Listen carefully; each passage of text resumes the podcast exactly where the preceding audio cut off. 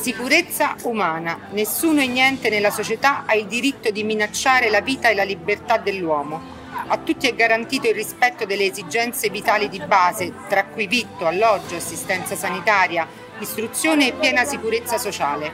Le attività scientifiche, industriali e tecnologiche della società dovrebbero essere finalizzate esclusivamente al miglioramento della qualità della vita umana Stabilità, economia garantita, nessuna inflazione e nessuna crisi, prezzi stabili e uguali in tutto il mondo, moneta unica, tassazione fissa e mancanza di tassazione.